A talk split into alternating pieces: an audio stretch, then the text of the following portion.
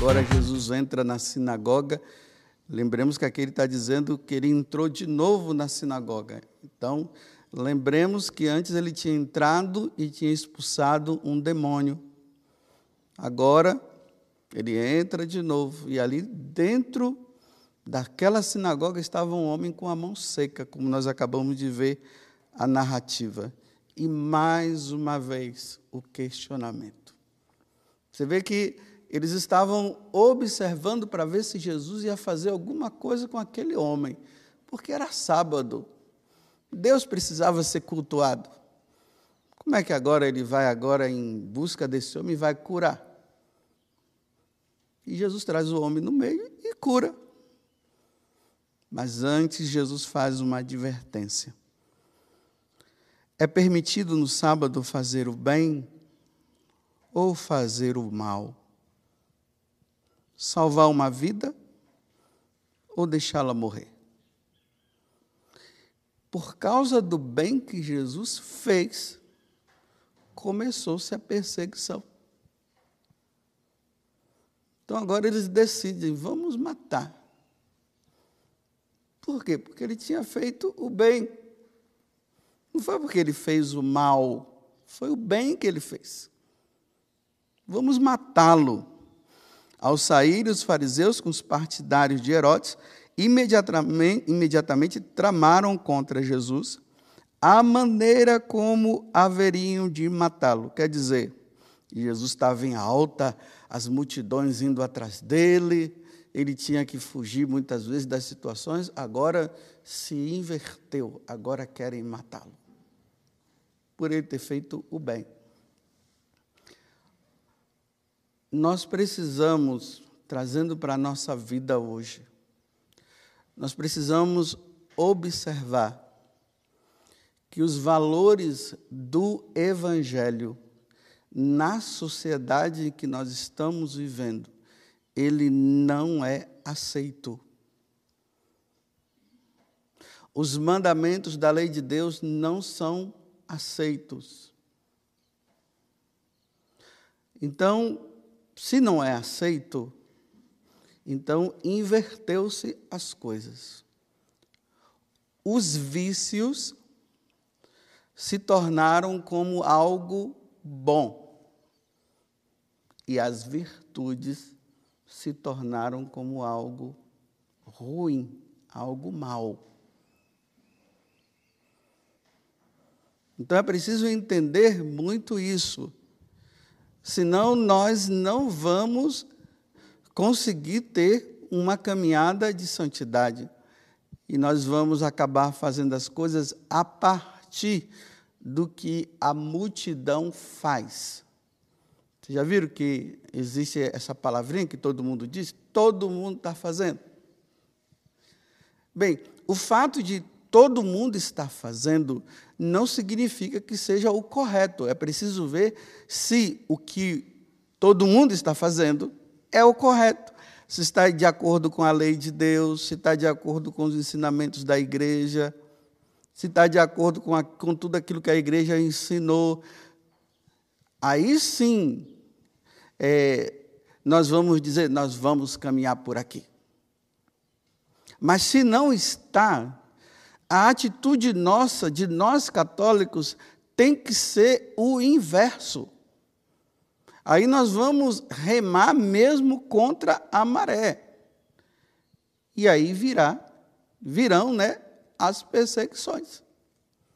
Por isso que a Igreja Católica é a igreja mais perseguida. Porque a igreja vai sempre na linha dos valores, vai sempre na linha das virtudes. Não sei se vocês já, já se depararam com situações, ou até mesmo você, né? De dizer assim, ah, eu só faço bem, só levo nas costas. Eu vou, a partir de hoje, eu vou ser ruim. Porque se eu faço bem ninguém me entende, então é melhor ser ruim, porque eu vejo que os que fazem as maldades no mundo, eles estão tudo numa boa, então eu, eu também quero ficar numa boa. Então o que é que eu vou fazer? Eu vou ser ruim também. Então aí Jesus faz a pergunta: então, É permitido no sábado, na segunda-feira, no domingo, na terça, sabe lá que dia? Fazer o bem ou fazer o mal? É permitido fazer o quê? O que é que nós devemos fazer? O bem ou o mal? Independente do que possa vir como resposta. Você já cansou de fazer o bem? Você está agora raciocinando e chegando a uma conclusão que é melhor fazer o mal? Porque assim eu fico numa boa? Assim ninguém me persegue?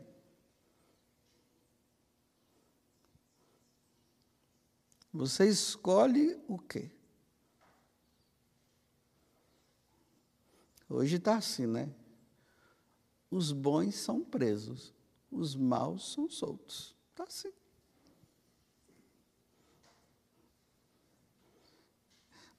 Quem faz o mal é beneficiado. E quem faz o bem não é. Será que isso acontece no meio de nós? Será que aqueles que estão procurando fazer o bem estão sendo perseguidos?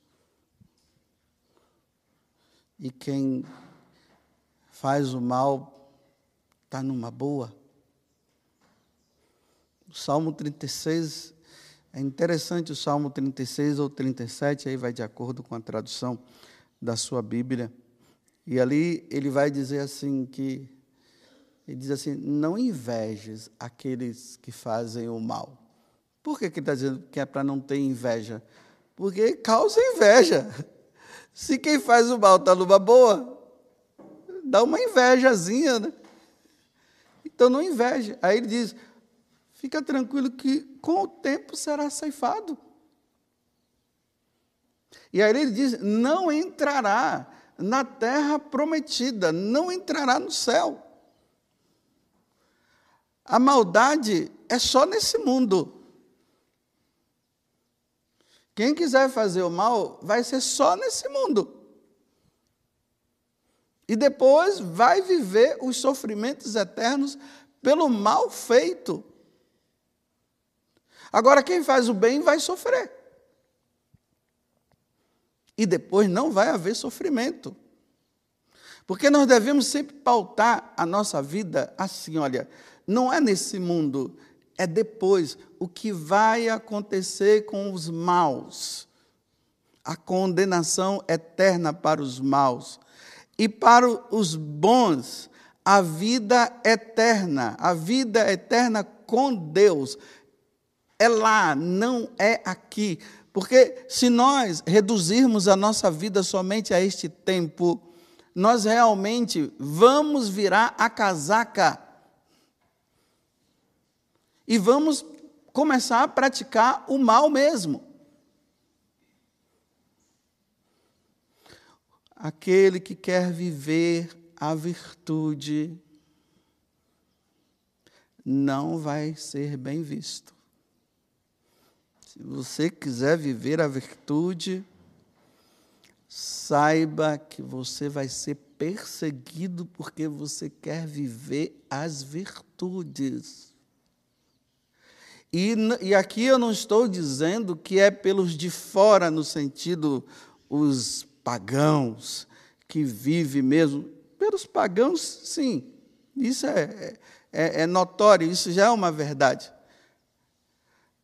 Mas você vai ser perseguido pelos seus próprios irmãos, pelos católicos, que vivem uma vida de qualquer jeito, eles vão te perseguir, porque você vai se tornar luz para eles. Aí o que, que vai acontecer? Eles vão te perseguir porque o coração deles é mundano. O coração é mundano. Exteriormente, ele se diz católico, seguidor de Jesus Cristo, mas o coração, o pensamento é mundano. Então, se você quer viver segundo o que Deus pede, nesse mundo onde o erro, o mal está em alta, você vai ser perseguido. Você precisa entender isso. Você não vai receber aplausos pelo bem que você faz. Você vai ser escorraçado pelo bem que você faz. Porque é assim. A lógica desse mundo é assim. E nós vamos que ter, ter que ser perseverantes até o fim. Se você tem convicção de que o que você está vivendo é, está de acordo com o que Deus diz, olha, e tem uma coisa, não é de acordo com o que você pensa, viu? Porque às vezes eu posso manipular a minha consciência, dizendo assim, que o que eu estou vivendo é o correto. Mas não é o correto, mas eu faço, manipulo a minha consciência ao ponto de eu dizer que isso é o certo. E não é o certo.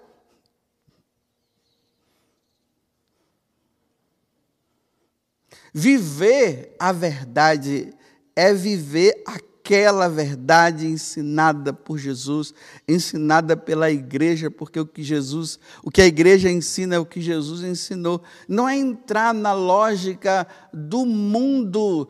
Por exemplo, eu como padre, eu tenho que agir como um padre. Eu tenho que ser como um padre deve ser. Eu não posso ser diferente daquilo que é um padre. Vocês que são missionários, vocês não podem agir diferente daquilo que é um missionário, daquele, que é um consagrado. Você tem que agir como um consagrado. Agora, se a tua cabeça é de mundana ou de mundano, é óbvio que você vai questionar o consagrado que quer viver como consagrado. E aí entra um, um grande problema. É sempre a minoria que vai querer viver como Deus quer. É a maioria que anda no erro. É por isso que entra essa questão da perseguição, a pessoa fica assim, fica lá, não sei o que, daquele jeito. Aí ela, ela começa a perguntar, mas se todo mundo está assim, será que eu não estou errado? Será que eu não estou errada quando a mulher fala? Porque se a maioria está assim. Não, você não está errado, você está certo. A maioria é que está entrando no mundo, está vivendo como o mundo vive, age como o mundo age.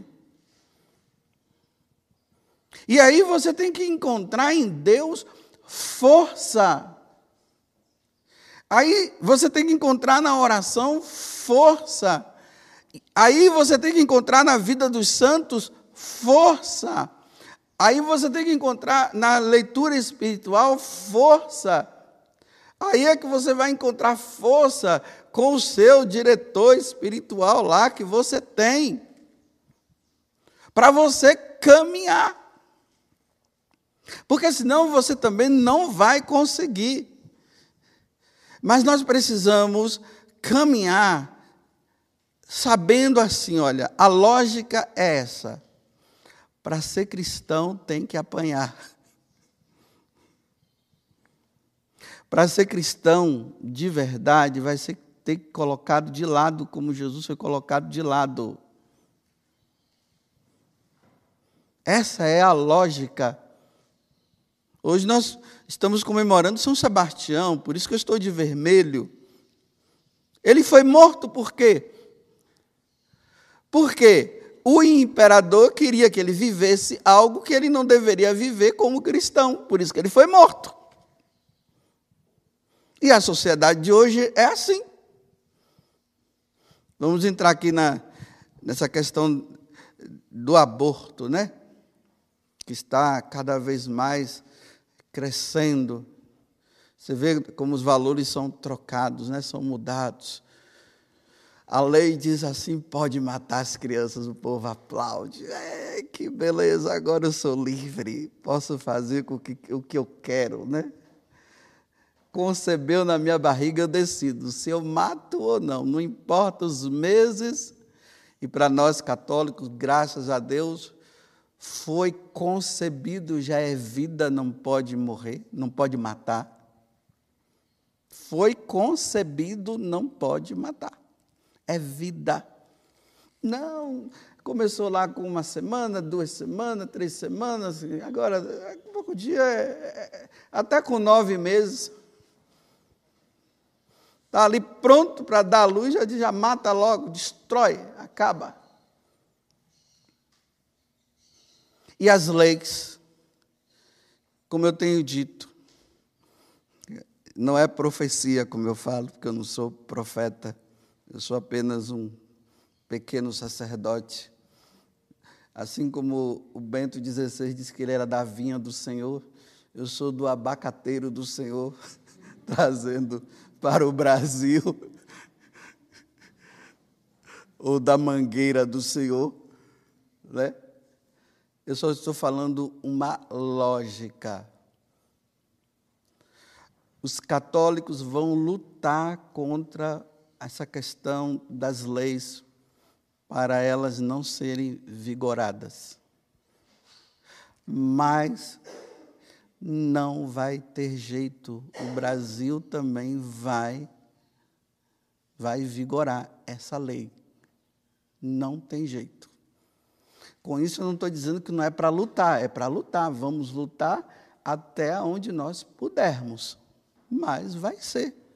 Porque quem está lá é, mexendo com as leis, eu não vou dizer que é a maioria, né, mas um. É, é a maioria, sim, é isso mesmo. A maioria. Eles não têm princípios cristãos. Não tem. Se fosse a maioria católicos, católicos de verdade, cristãos, cristãos de verdade, não iria acontecer, mas não são. Nós temos que entender isso. Então, a maioria vai vencer. Não tem jeito. Aí. Mas qual vai ser a nossa atitude quando essas leis foram forem aí vigoradas, aceitas? Nós cristãos vamos ter que dizer não. É assim que nós vamos resistir. Não vai ser tanto saindo pela, pelas ruas com cartazes e tudo mais vai ser assim: concebeu, não mata, Conce em nenhuma situação. E nós vamos resistir assim. E por causa dessa resistência, porque Deus não quer que faça isso, nós seremos perseguidos. É lógico. Aí você vai ser, nós vamos ser perseguidos nas faculdades, nós vamos ser perseguidos nas escolas, nós vamos ser perseguidos no trabalho, no meio dos nossos amigos, aí vai, vem aquelas discussões, ah, eu, eu, não, eu não aceito, eu, eu penso que não é bem assim, e nós vamos dizer que é assim, ponto final, e não entra mais em discussão. Agora imagine nós entrarmos na onda nós católicos dizendo que isso pode ser. Bem, nessa situação pode, mas você está baseando-se em quê? Na sua cabeça, na pena que você fica do outro, porque o outro falou, mas a, a pergunta é, é sempre essa: o que nosso Senhor Jesus Cristo falou, aqui é o ponto. É o que nosso Senhor Jesus Cristo falou através das sagradas Escrituras, através do depósito de fé, o que foi que os papas defenderam, os que os santos defenderam, o que eles falaram, é isso que deve vigorar na vida nossa. Bem, eu estou dando um exemplo assim bem grande, né, diante do mundo de hoje. Mas pode ser também nas coisas pequenas do nosso dia a dia, na nossa vida em casa. Às vezes, determinados filmes que não convém a nós assistirmos. E as pessoas poderão dizer, né? As pessoas que estão ao nosso redor dizem assim, não tem nada a ver. O que é que tem? O que é que tem você assistir um filme de pornografia ou um filme que insinua uma pornografia? Isso não, isso é bom para nós? Bem Santo São João da Cruz, ele disse que para nós caminharmos na vida de santidade e na união com Deus, isso estava lendo ontem naquele livro O Monte Carmelo, né? Ele dizia assim: que um pensamento, por menor que seja, que é concebido numa situação dessa, ele diz assim: Deus se afasta. Imagina. Aquele pensamentozinho que vem assim. E eu permito, eu não luto, eu não tiro. Mas como é que naquele filme, olha bem, não é que eu não, eu, eu vou dizer para vocês, eu assisto filmes, e tenho assistido filmes que sempre trazem o ensinamento, o que traz ensinamento. Mas eu procuro também ver é, alguns cursos por aí, às vezes eu estou assim. Mas filmes, para mim, tem que ser filmes que traga um ensinamento. Eu não sei o que é que um religioso vai, vai encontrar de bom num filme de romance. O que é que vai encontrar? Depois não sabe porque sonhou com aquilo ali. Porque é assim, olha, aquela insinuação naquela imagem ali, ela fica. Tchum, a memória absorve, fica.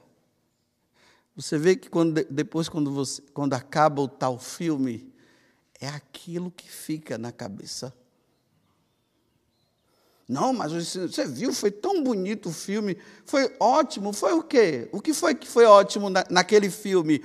Ah, você não viu que os dois lutaram e depois no final eles no I love you? É isso. É isso que você está. O ensinamento é esse? Que os dois no final lutaram, lutaram e agora os dois estão juntos? Mas até ficarem juntos, quantas coisas que entraram na tua cabeça? E aí depois vem aqueles desejos que você não sabe de onde está vindo, veio daquilo ali, aquele outro, aquele, aquele beijinho, aquele beijinho. Você pensa que aquele beijinho não causa nada dentro de você?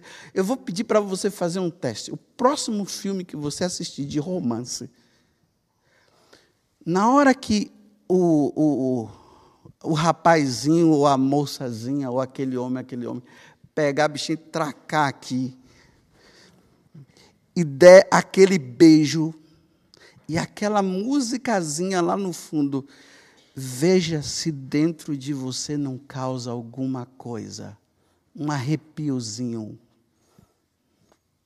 Se não der, você é uma pedra. se não causar nada dentro de você, você não é gente. Você é uma pedra.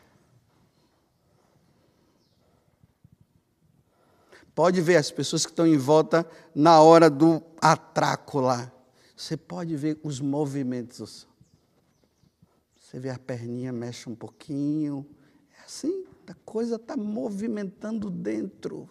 Já está aquilo ali vai ficar guardado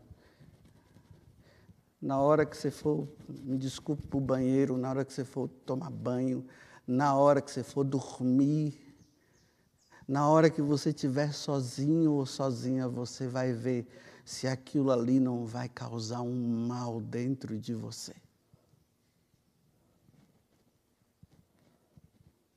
Aí os outros, né? Não tem nada a ver, não tem nada a ver. Não tem nada a ver, seu mentiroso mentirosa, tem muito a ver. Tem muito a ver. Lá no confessionário, os padres ouvem depois. Você não vai ouvir, porque ela não, ele e ela não vai ter coragem de contar para você. Mas ela vai ter que contar no confessionário. Seja aqui em cima, lá embaixo, em Aparecida, ou se você pegar um. Você vai contar isso para algum sacerdote e vai dizer que isso te fez mal. É isso que São, São João da Cruz está dizendo. Então, para que isso não afete a sua memória, a sua inteligência e o seu coração, você tem que descartar. Mas se traz. Tá bom. Era isso. Discorde, aceite. Você é livre para fazer o seu caminho. Eu vou fazer o meu. Louvado seja nosso Senhor Jesus Cristo e a nossa Mãe Maria Santíssima.